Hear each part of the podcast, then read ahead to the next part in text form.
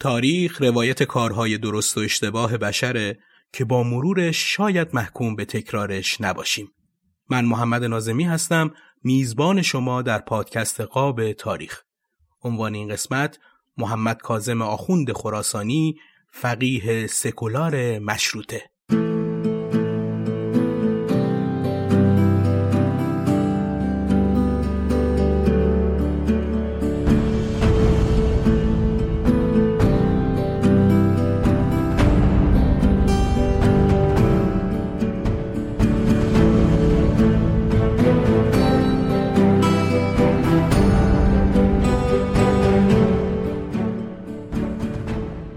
سی و ششمین قسمت پادکست قاب تاریخ رو میشنوید.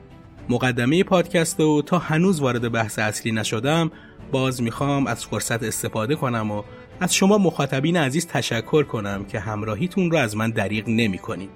چه دوستانی که با شنیدن این پادکست همراهی می‌کنن و چه دوستان عزیز دیگه که به خصوص تو این چند وقتی که کمپین یه فنجان پادکست برقرار بوده با حمایت های مالیشون کمک کردن که به نوعی چرخ اقتصادی این پادکست هم بچرخه.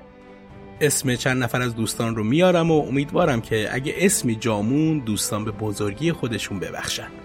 آقای فهیمی زاده، خانم شرفی، آقایان شریفی، شهابی، انصاری، صالحی، سهند اقدایی عزیز، آقای کرمانی، مهریار شاملو که همراه همیشگی پادکست و یه سری دوستان هم که البته اسم مستعار داشتن یا اسم کاملشون رو ننوشتن.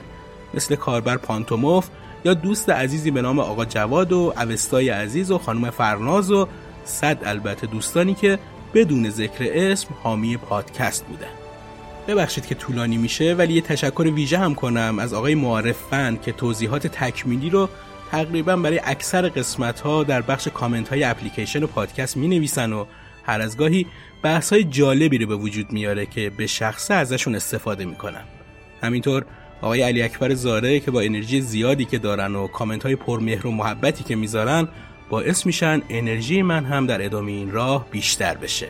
لطفی هم دارن و تمام پادکست هایی که معرفی کردم که گروهمون تولیدش می‌کنه رو دنبال می‌کنن و انرژیشون رو به اون کانال ها هم منتقل کردن. این اسامی رو گفتم ولی طبق حرف اولم تأکید می‌کنم. ممنون شما. تقریبا 15 هزار نفری هستم که با شنیدن پادکست به قاب تاریخ رسمیت می‌دید. پادکست بی کتابی و دوچار و کاردان و دایرکتور و دراما هم تولیدشون ادامه داره که دنبال کردنشون لطف مضاعفیه که در حق من و گروه تولید این پادکست ها می‌کنید. لینک کانال کست باکس این پادکست ها رو تو توضیحات این قسمت قرار دادم که اگه تا حالا دنبالشون نکردید راحت پیداشون کنید و همراهمون بشید می‌دونم زیاد شد مقدم و احتمالا بعضی از دوستان رو خسته کردم ولی حالا یعنی وقت ضبط این قسمت که کم کم سال 1402 به آخرش می‌رسه رو فرصت مناسبی دیدم برای گفتن حرفایی که خارج از محتوای پادکست حرفی بین من و شماست که حداقل برای خود من خیلی ارزشمنده. اما این قسمت از پادکست قاب تاریخ که از پژوهش آقای مازیار وکیلی منتشر شده در سایت رویداد 24 کمک گرفتم و البته با استفاده از منابع دیگه سعی کردم کامل ترش کنم از محمد کازم آخوند خراسانی صحبت می‌کنم. از فقهای بزرگ شیعه که از اسلام سکولار دفاع می‌کرد و معتقد بود حکومت حق فقها نیست و خانشی عقل گرایانه از احادیث و متون اسلامی داشت. اون از معدود روحانیونی بود که از مشروطه دفاع کرد و مبانی فقهی خودش رو با اصول دموکراتیک تطبیق داد و همین خاطره که میشه آخوند خراسانی رو در مقابل روحانیون مخالف دموکراسی مثل شیخ فضل الله نوری قرار داد.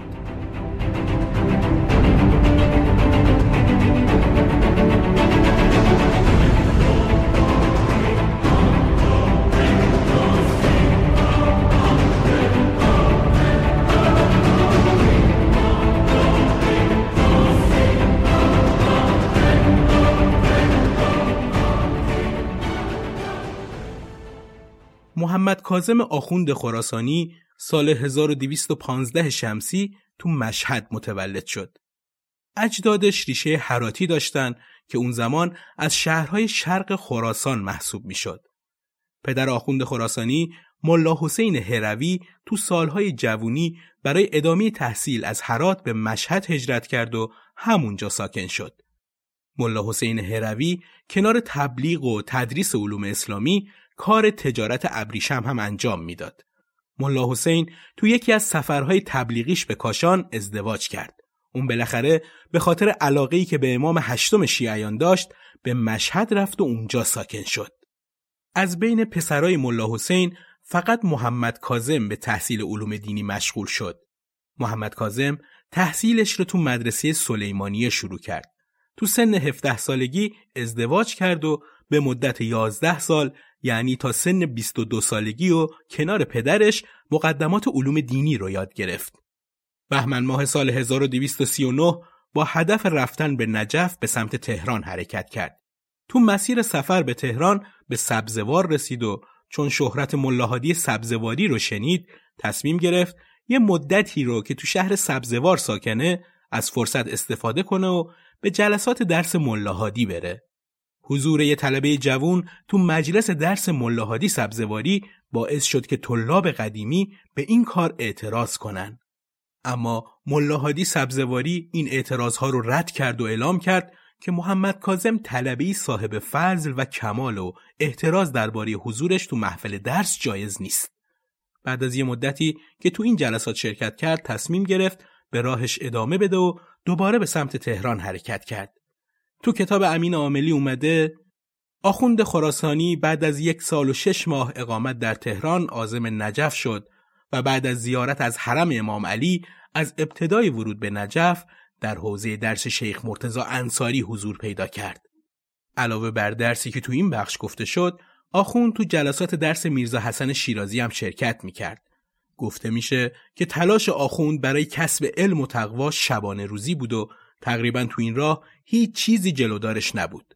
خودش در این مورد میگه تنها خوراک من فکر بود ولی قانع نبودم. هیچگاه نشد که گلایه کنم. شش ساعت بیشتر نمیخوابیدم. شبها بیدار بودم. با ستارگان دوست شده بودم. خواب با شکم خالی بسیار مشکل است. اما همون اوایل اقامتش تو نجف اتفاقاتی افتاد که از نظر روحی اون رو تو فشار قرار داد. فرزند خردسالش از دنیا میره و به همین خاطر اون نامه‌ای به پدرش می‌نویسه و از اون می‌خواد که همسر داغدارش رو به نجف بیاره. ملا حسین همراه عروسش به نجف اومد و خودش هم یه مدتی تو نجف موند و بعد از زیارت اماکل مقدس به مشهد برگشت. محمد کازم و همسرش تازه داشتن با داغ بچهشون کنار می اومدن و منتظر به دنیا اومدن بچه دیگهشون بودن که دوباره غم روی خونشون سایه انداخت. بچه تو شکم مادر مرد و مرده به دنیا اومد. همسرش هم مریض شد و خیلی نگذشته بود که اون هم از دنیا رفت. در کل آخوند خراسانی به دلیل فوت شدن همسرانش چهار بار ازدواج کرد. اون از همسر دومش چهار تا فرزند و از همسر سوم دو تا فرزند داشت. چهارمین و آخرین همسر آخوند سالها بعد از اون زنده بود و تو سن 90 سالگی از دنیا رفت. دو سه تا از بچه های آخوند خراسانی تو اتفاقاتی که سالها بعد تو کشور افتاد نقش پررنگی داشتند. محمد کفایی خراسانی معروف به آقازاده دومین فرزند آخوند بود. اون که از علمای نجف بود محرم 1285 شمسی از نجف به مشهد مهاجرت کرد و اداره حوزه علمیه خراسان رو به عهده گرفت. اون بالاخره تو واقعه مسجد گوهرشاد دستگیر شد و به طرز مشکوکی هم تو تهران از دنیا رفت. احمد کفایی خراسانی سومین پسر آخوند بود. اون از نزدیکترین مشاوران محمد تقی شیرازی و از مبارزان علیه استعمار انگلیس تو عراق بود و به همین خاطر دو بار به اعدام محکوم شد.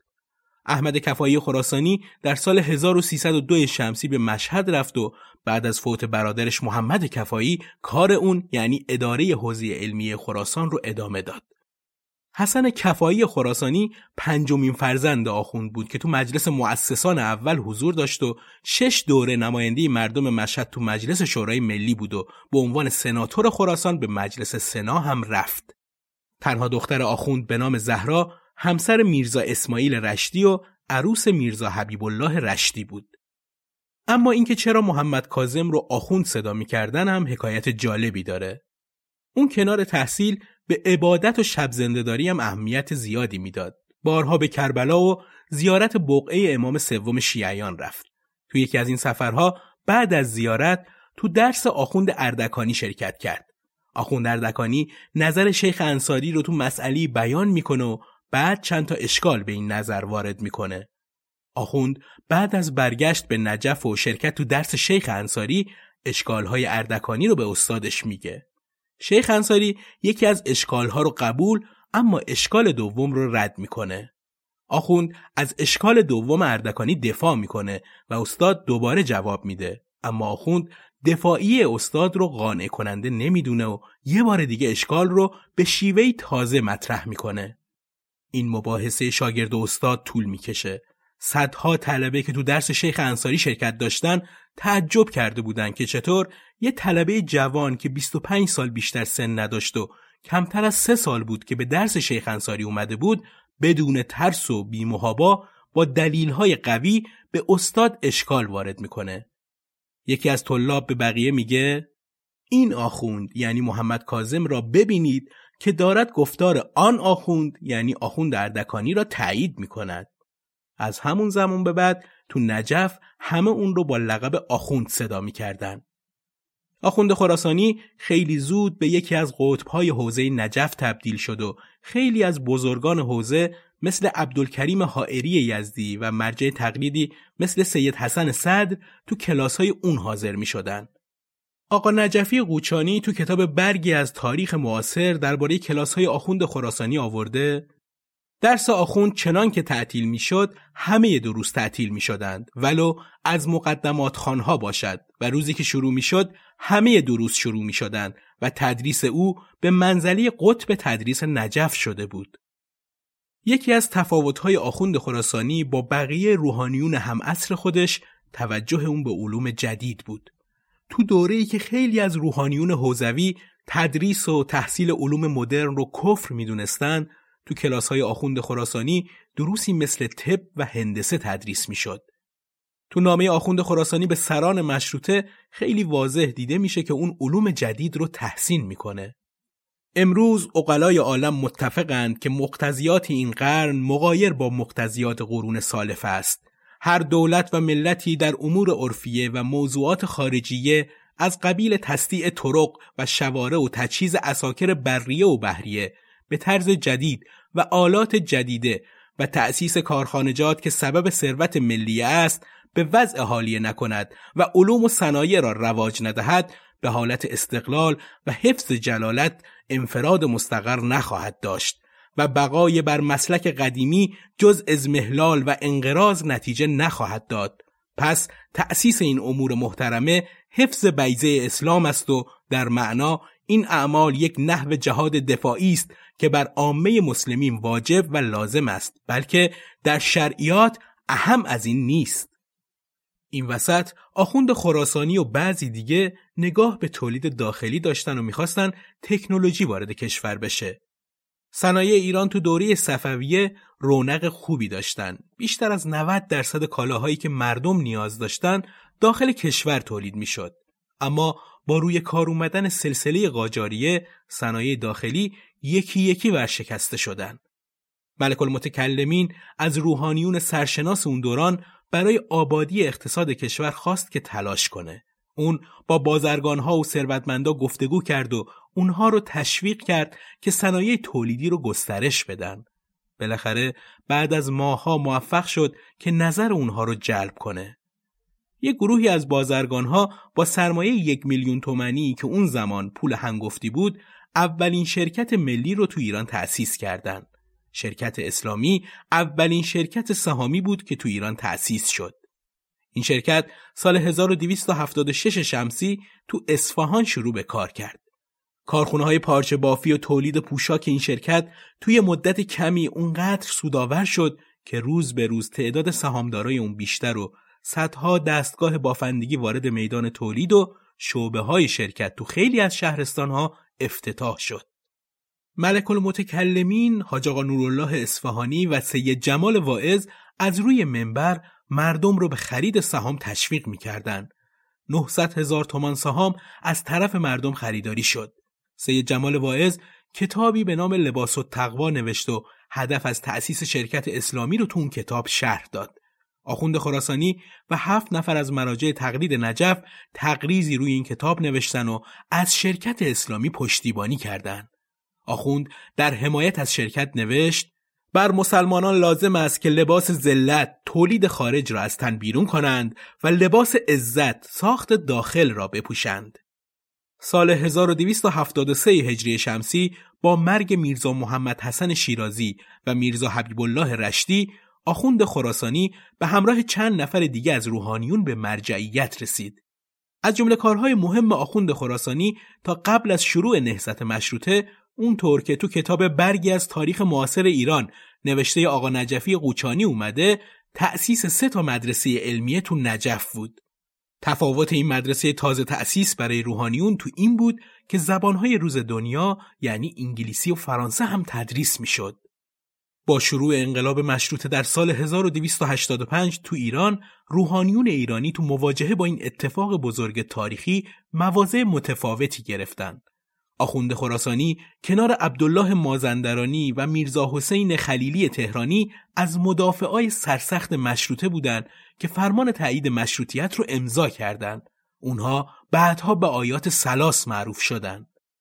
تو کتاب محسن بهشتی سرشت علما در سیاست اومده آخوند خراسانی با صدور فتوای شدید و لحنی که طی آن همت در دفع این صفاک محمد علی شاه از اهم واجبات دانسته و بذل جهد و سعی برای تجدید نظام مشروطه را به منزله جهاد در رکاب امام زمان تلقی نمود باعث شد خیلی زود راهش از مخالفان مشروطه مانند شیخ فضل الله نوری جدا شود و به سلک موافقان این حرکت عظیم مردمی در بیاید. یکی از مواردی که با آخوند خراسانی نسبت میدن اینه که تو اعدام شیخ فضل الله نوری نقش مهمی داشته و اون بوده که فتوا به مفسد فل ارز بودن شیخ فضل الله داده و به استناد به این فتوا بوده که قضات دادگاه حکم اعدام شیخ رو صادر کردند. ملکزاده تو کتابش نوشته چنان که گذشت یکی از دستاویزهای دادگاه برای اعدام شیخ فضل الله فتوای علمای نجف به مفسد فل ارز بودن اوست و گفتند که این فتوا در همه ایران منتشر شده است یعنی چیز محرمانی نبوده است اما هیچگاه چنین فتوایی از علمای نجف صادر نشد. در حکمی که در روزنامه های سال 1286 شمسی یعنی حدود دو سال قبل از جلسه دادگاه به علمای سگانه نجف نسبت داده شد صرفاً حکم به افساد اوست و نه مفسد فل ارز متن حکم منصوب با آخوند خراسانی این بود.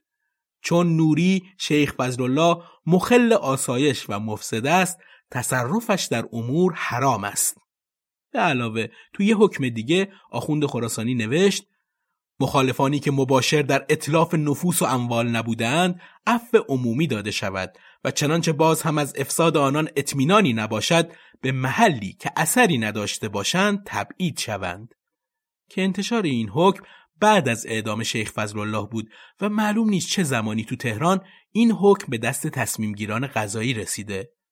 با توجه به این احکام مخالفین حکم اعدام شیخ این طور میگن که از حکم آخوند خراسانی به هیچ وجه این برداشت رو نمیشه کرد که حکم شیخ فضلالله نوری اعدام بوده.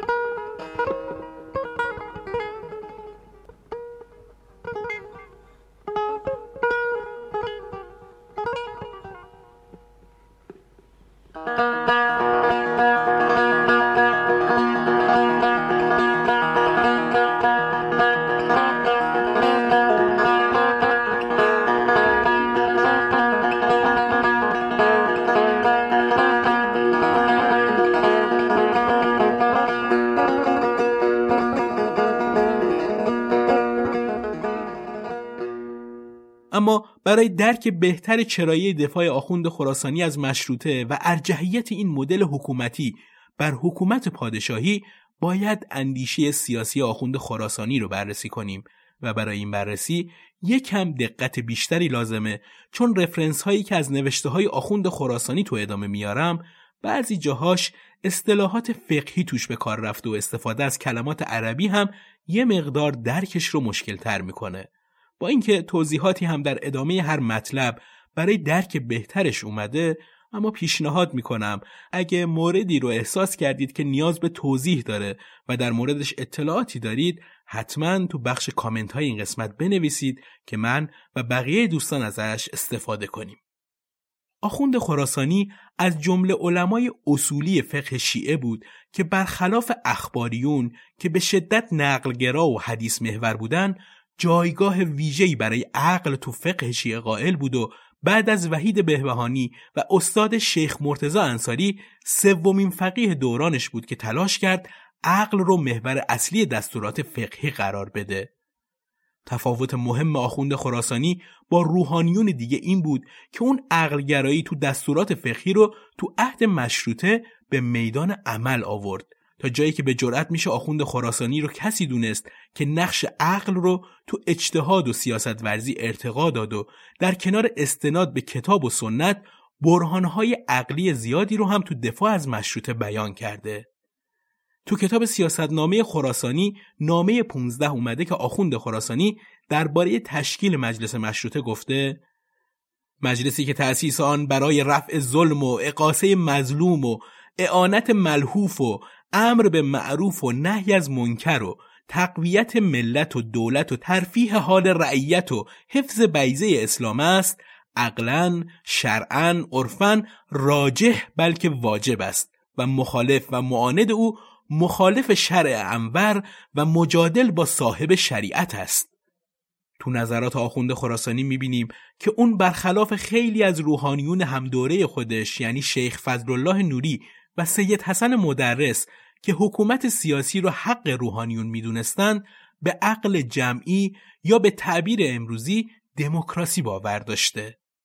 در نامه چهل کتاب سیاستنامه خراسانی اومده و اگر فرض خلاف واقع بکنیم که با وضع استبداد و اساس ظلم به عادت دیرینه نیز استقلال ایران از تایید الهی و برکت حجت عصر باقی خواهد بود مزالک سلطنت مشروطه و عدالت و مساوات در کلیه امور حسبیه به شر اقرب از استبداد است بدیهی است عقول عدیده جهات خفیه و کاملت الاشیا را بهتر از یک عقل ادراک می کند و ظلم و جور و تعدی و اجهاف با فعالیت و حکمرانی مبعوثان ملت به درجات کمتر خواهد شد.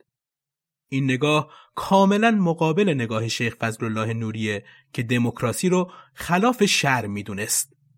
تو کتاب رویارویی با تجدد نظر شیخ فضل الله نوری که با پارلمان مخالف بود خیلی واضح اومده. پس این دار و شورا که مردم خواستند منعقدش نمایند و از روی موافقت با تباع اکثریت آرا تعیین قانون کنند اگر مقصودشان جعل قانون جدید بود چنان که این هیئت را مقننه می‌خوانند بی اشکال تصدیق به صحت آن منافات با اقرار به نبوت و خاتمیت و کمال دین داشت. اگر مقصود جعل ترتیب قانون موافق شهر بود اولا آنکه ابدا ربطی به آن جماعت نداشت و بالکلیه از وظیفه آن هیئت خارج بود و ثانیا آنکه عمل به استحسان عقلی است و حرام. اما ریشه این تفکر آخوند خراسانی رو باید در تلقی اون از ولایت دونست. رأی غالب شیعه قبل از آخوند خراسانی اطلاق ولایت پیامبر و ائمه بر مردمه. به این معنی که اولیاء معصوم صاحب ولایت مطلقه بر جان و مال و ناموس مردم هستند و اختیارشون از اختیار خود مردم بیشتره و اوامر صادره از طرف اونها در امور شرعی، عرفی، خصوصی و عمومی لازم الاجراست. تفاوت آخوند خراسانی با بقیه علمای شیعه در اینه که ولایت مطلقه رو منحصر در ذات ربوبی دونسته و ولایت تشریعی پیامبر رو منحصر به امور سیاسی می‌کنه و ادله رو در اثبات ایشون در امور جزئیه ناکافی می‌دونه از دیدگاه آخوند خراسانی که تو تعلیقات مکاسب و در تعلیقی ده اومده امور مردم به دو قسمت تقسیم میشه.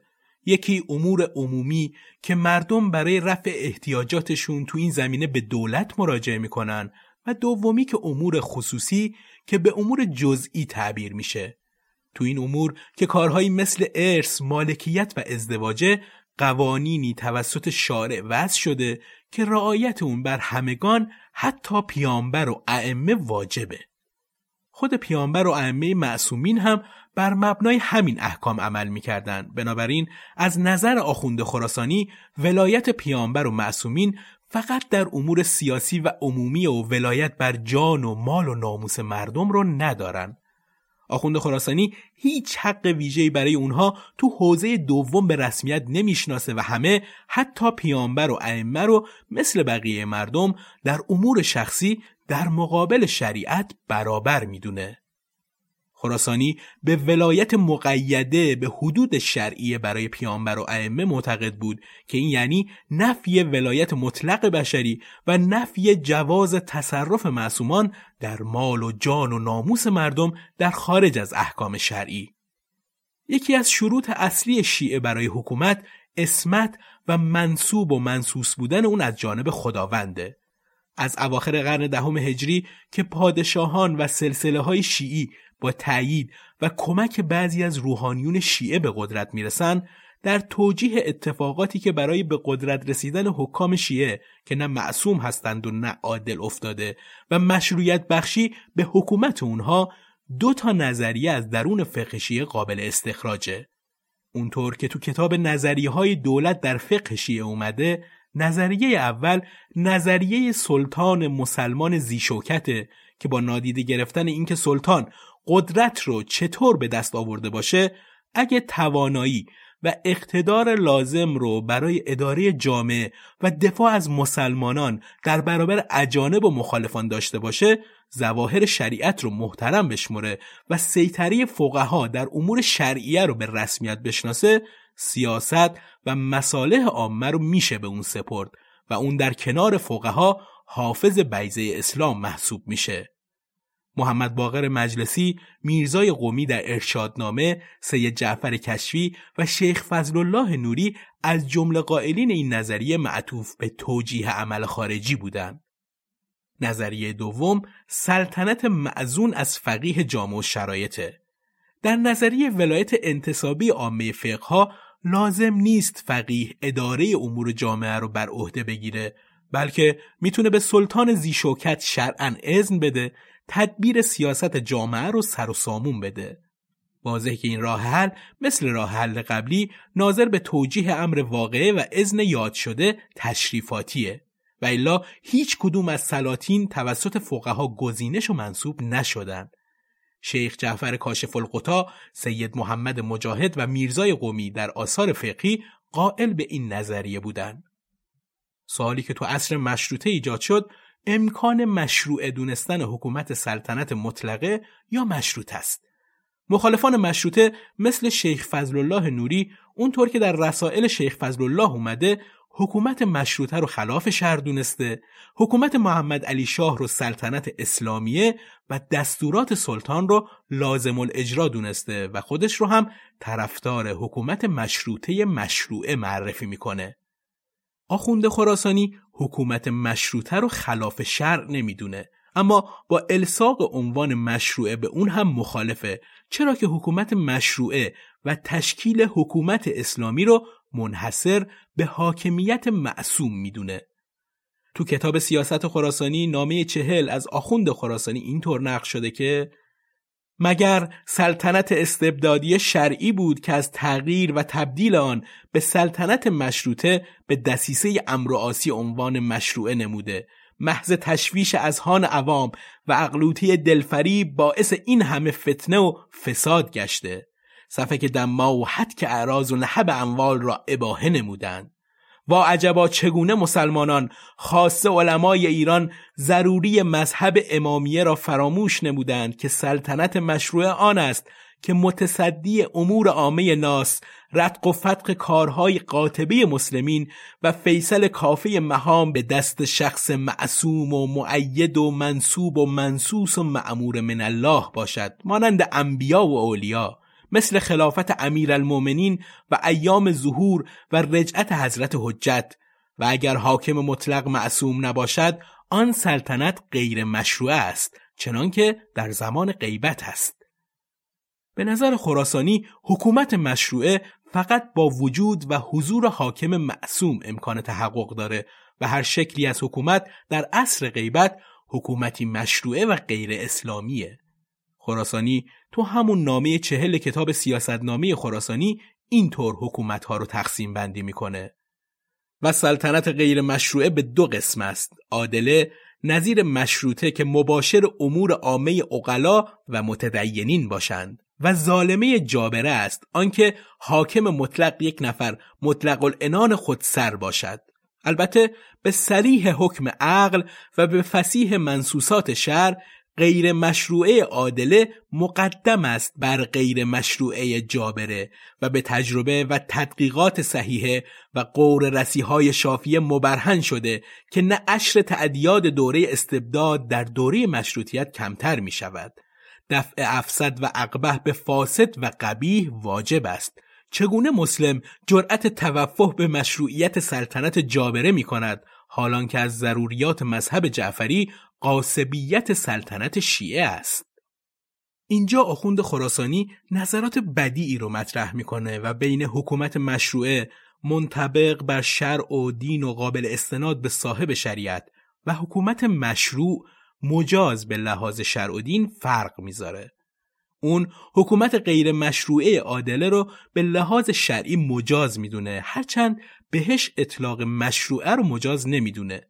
تو حکومت مشروعه حاکم منصوب و منصوز از طرف خداونده. حکومت مشروعه در مورد غیر معصوم منتفی و ممتنعه. خراسانی این موضوع رو از ضروریات مذهب می‌دونه. پس آخوند خراسانی حکومت ها رو دو بار تقسیم بندی می‌کنه. از نظر اون حکومت ها یا مشروعه هستند یا غیر مشروعه. حکومت های غیر مشروعه یا عادله هستند یا ظالمه.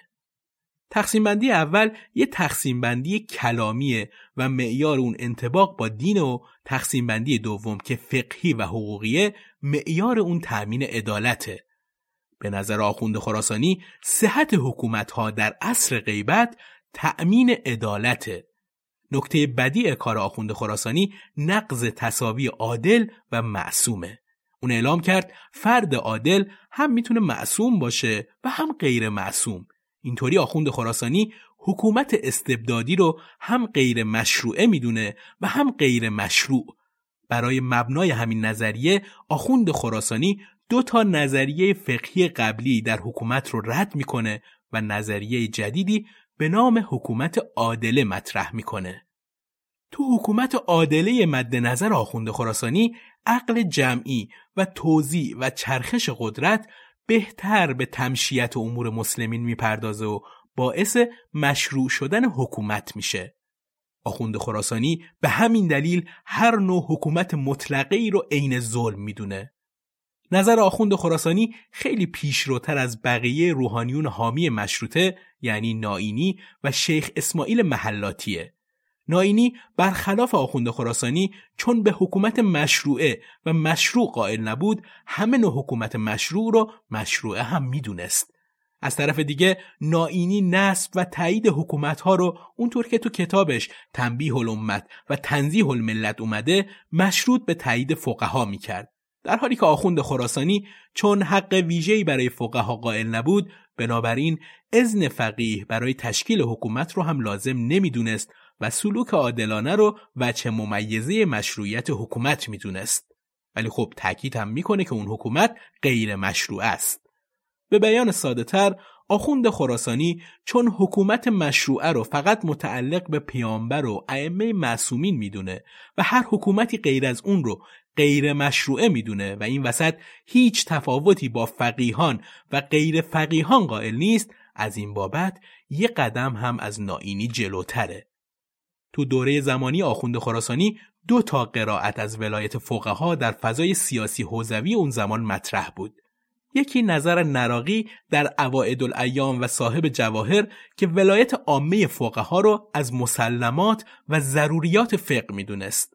دومی نظر شیخ انصاری در مکاسبه که منکر ولایت عامه فقها و عدم پذیرش عموم نیابت فقها از ائمه است. تو تعلیقات ده مکاسب شیخ انصاری بعد از دلایلی که با زبان فقهی آورده به این نتیجه رسیده که آخوند خراسانی هیچ حق ویژه‌ای برای روحانیون در حوزه عمومی قائل نیست و تصدی پست‌های سیاسی توسط سایر اخشار جامعه را مستلزم اذن فقیهی نمی‌داند. آخوند خراسانی بین فقه و سیاست و مدیریت کشور تفاوت قائل بود و تو حوزه عمومی برای فقها به این دلیل که فقیه هستند تأکید داشت که هیچ تفاوتی با بقیه ندارند اون معتقد بود فقیهی که در استنباط کلیات ادله ماهره هیچ تضمینی براش نیست که بتونه تطبیق درستی از احکام کلی رو برای مصادیق جزئی به دست بیاره. خراسانی بر اساس همین برداشت هر شکلی از ولایت بشری غیر معصوم رو رد و اون رو بدعت در دین می‌دونه و خیلی واضح این رو در نامه 42 سیاستنامه خراسانی آورده. فعال مایشا بودن و مطلق الاختیار بودن غیر معصوم را هر کس از احکام دین شمارد لاعقل مبدع خواهد بود. به این شکل آخوند خراسانی تا زمان فوتش در سال 1290 خورشیدی در نجف نه تنها حق ویژه‌ای برای فقها در حوزه عمومی قائل نیست که کسانی رو هم که قائل به حق ویژه برای فقها از منظر فقه هستند مبدع می‌دونه.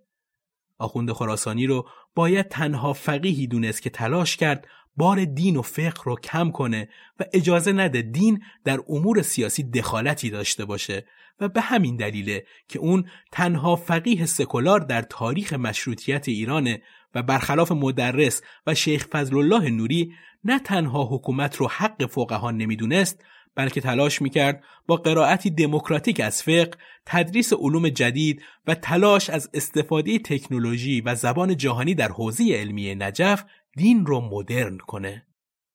آخوند خراسانی برخلاف خیلی از همسنفیهاش کلیت فکر مدرن رو قبول کرد و سعی داشت فقه رو بر اون منطبق کنه. مشروطه این فرصت رو در اختیارش قرار داد که نظریاتش رو اجرایی کنه. حسین آبادیان مورخ و نویسنده کتاب تقدیر تاریخی اندیشه در ایران دوره قاجار نوشته اساساً حاکمیت یک روند دو سویه است حاکمیت وظایفی در قبال مردم دارد و مردم نیز. از این حیث مشروطه در تاریخ معاصر ما نقطه عطفی به حساب می آید چون تا قبل از آن هیچ کس از حقوق مردم و تکلیف آنها صحبتی نمی کرد تا قبل از مشروطه حتی علما علیه حکومت چندان موضع نمی گرفتند و نهایتا در مقابل مسائل حکومت می گفتند دعا کنید خدا حاکم جبار را به راه راست هدایت کند یا حاکمان را به روز قیامت واگذار می کردند. اما بعد از مشروطه آخوند خراسانی می‌گوید ظالم را باید از حکومت به پایین بکشید یعنی 110 سال قبل اولین بار یک مرجع تقلید می‌گوید در دوران غیبت حکومت از آن جمهور ناس است. البته الان دیگه می‌بینیم و می‌دونیم راهی که آخوند خراسانی شروع کرد پیگیری نشد و دستگاه روحانیت تصمیم گرفت مسیری رو بره که شیخ فضل الله نوری خواسته بود. مسیری که ختم به یه انقلاب اسلامی فقاهتی در سال 1357 شد.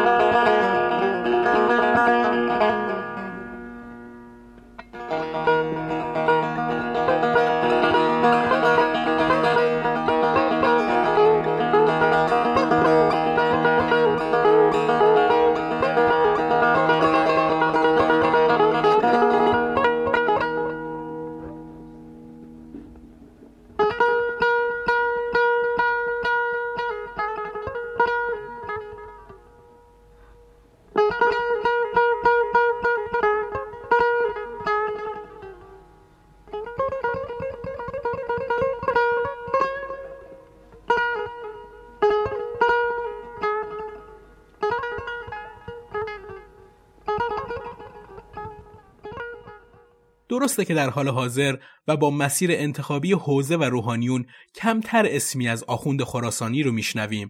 اما قطعا آخوند خراسانی یکی از مهمترین روحانیون شیعه در صده اخیره. اهمیت آخوند خراسانی از دو جهته. اول اینکه اون یکی از ارکان علم اصول فقه تو حوزه های علمیه به حساب میاد.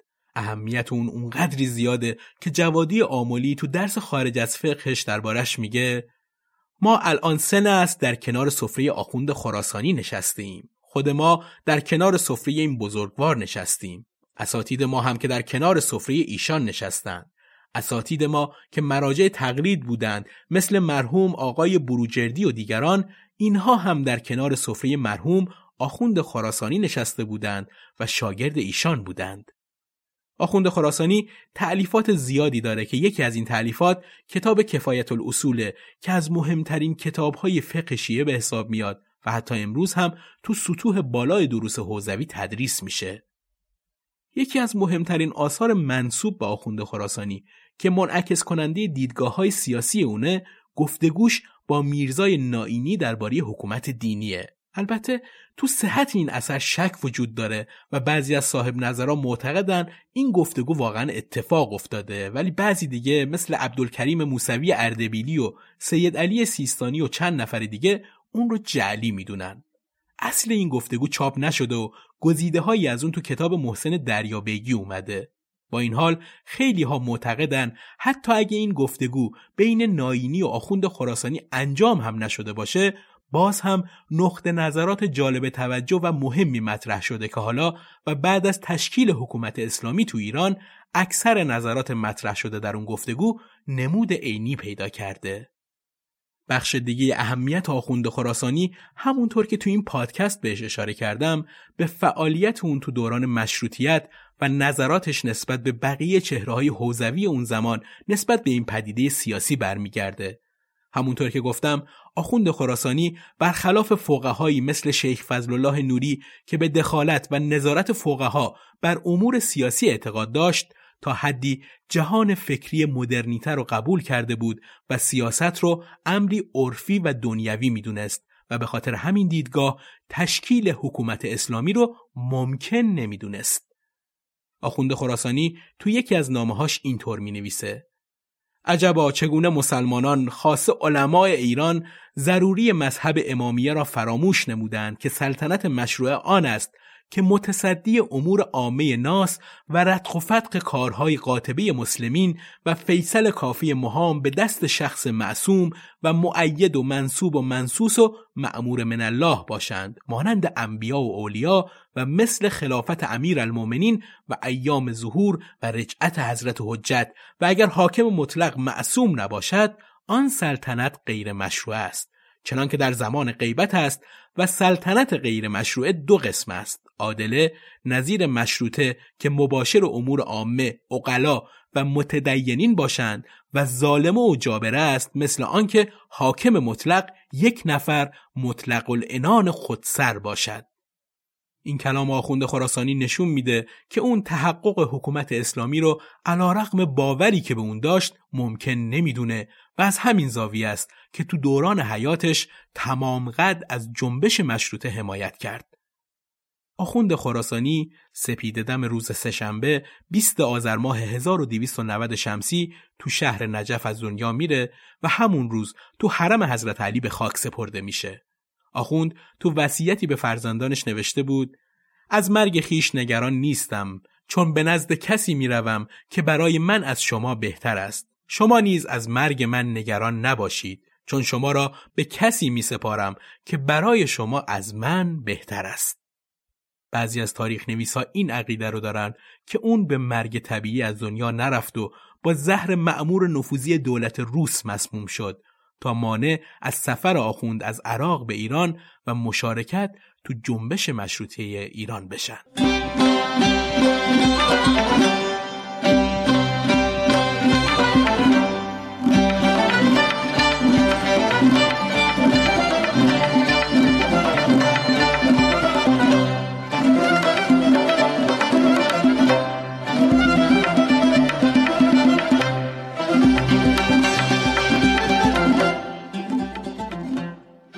به پایان سی و ششمین قسمت پادکست قاب تاریخ رسیدیم مثل همیشه یادآوری می‌کنم که اون چیزی که تو این پادکست شنیدید همه اتفاقات زندگی آخوند خراسانی رو شامل نمیشه و امیدوارم که با مطالعه بیشتر نقص روایت من رو برطرف کنید. قاب تاریخ با حمایت های معنوی و مادی شما به راهش ادامه میده و خوشحال میشم اگه این پادکست رو به علاقمندان به تاریخ معرفی کنید.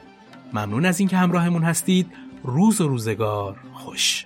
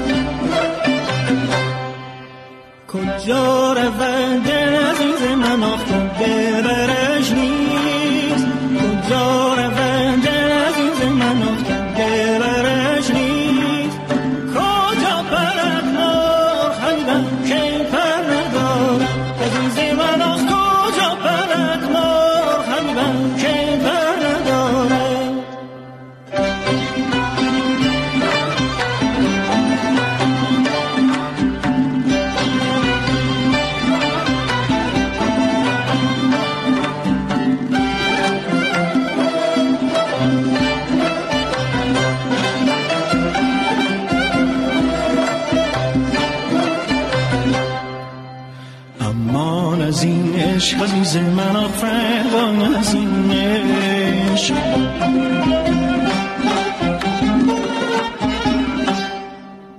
اما از این عشق عزیز من آفرین.